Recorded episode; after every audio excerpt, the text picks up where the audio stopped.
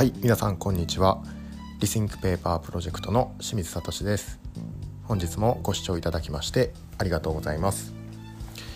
この番組では様々な切り口からこれからの紙の価値を考えたり紙にまつわる情報たまに紙に全く関係ない情報を発信しています。あの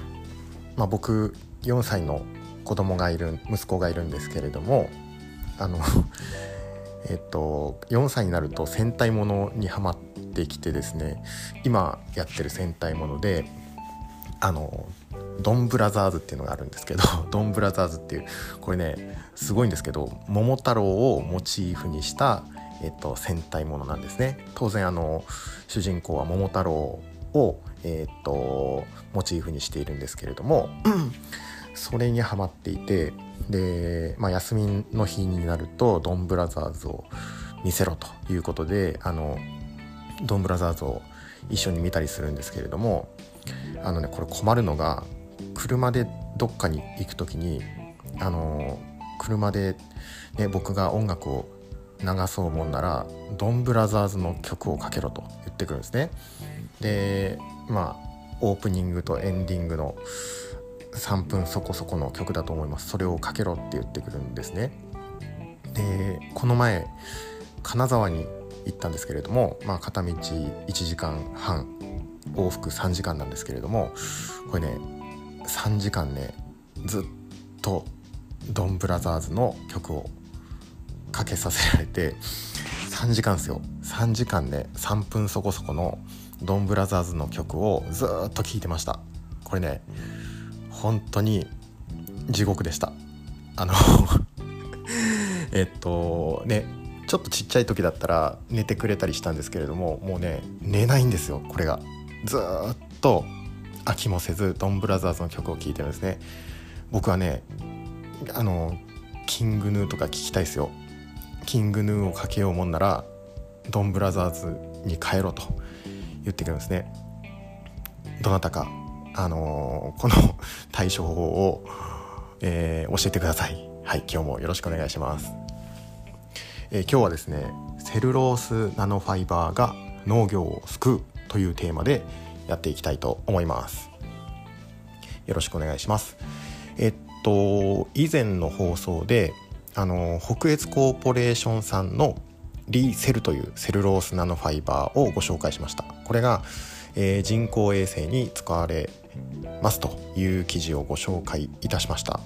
セルロースナノファイバーっていうのは、まあ、あの紙にの原料になる植物の繊維ですね。あのをまあ言ったら紙っていうのはセルロース繊維の結合によってシート状になったものが紙なので、まあ、それをセルロースナノファイバーはナノ状態に持っていくんですね。もっと細かくする。そうするとセルロースナノファイバーっていう状態になるっていうふうにお伝えしましたこれが例えば食料の増粘剤に使われたりとかあの、まあ、この前だと人工衛星に使われたりっていう話をしましたね。あのまあ、同じようなガラス繊維とかと比べてあの軽いし強度もあるということでいろんなところの、えーと、活用が、えーと期待されているそんな素材ですねセルロースナノファイバーです。でこれが今だと大手製紙メーカーさんは、まあ、ほぼほとんどそういうセルロースナノファイバーっていうのは製品で持っていて結構セルロースナノファイバー事業部みたいな感じで、えー、結構ご利用ししているそんな素材ですねセルロースナノファイバー時代の、えー、っと製紙メーカーを救う素材になるというふうに言われております。はい、で今日はですね、えー、っとそんなセルロースナノファイバーの中で、えー、中越パルプ工業株式会社さんの、えー、商品をちょっとご紹介したいと思います。えー、商品名がナノフォレスト S という商品ですね。これが、えー、っと農業資材として法人向け試験販売を開始したという記事があったので、えー、こちらをご紹介したいと思います。セルロースナノファイバーが農業資材っていうことでちょっとピンとこないと思うんですけれどもこれねえっと農業で例えば植えた作物にあの殺虫剤とか防虫剤みたいなのをまくことあるじゃないですか。それの代わりになるものとしてセルロースナノファイバーを使いましょうという商品です。これナノフォレスト S というセルロースナノファイバーですね。中越パルプ工業さんの商品です。このえっ、と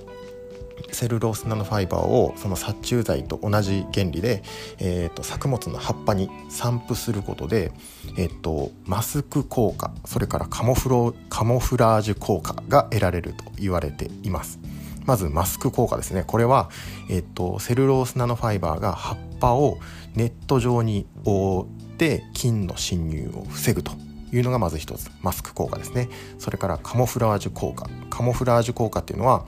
えっ、と、このセルロースナノファイバーを、えっ、と、が作物の葉っぱを覆うことで菌がですね葉っぱの表面だっていうふうに認識できなくなるらしいです。はい、これがカモフラージュ効果、えー、作物の葉っぱに散布することでマスク効果それからカモフラージュ効果が得られるというのがまず、えー、このナノフォレストの、えー、メリットですね。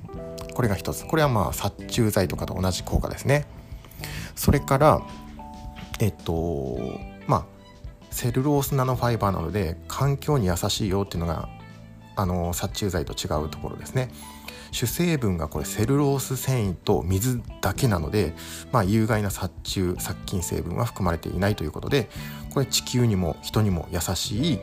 殺虫剤とかまあ防虫剤ですね。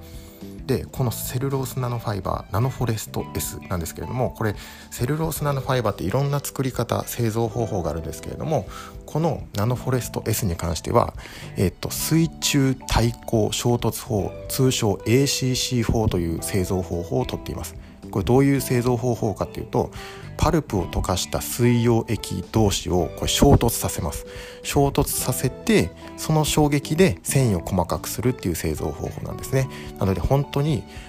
原料のパルプと水しか使っていない製造方法ですね。なので本当にこう地球に優しい、えーと、セルロースナノファイバーということです。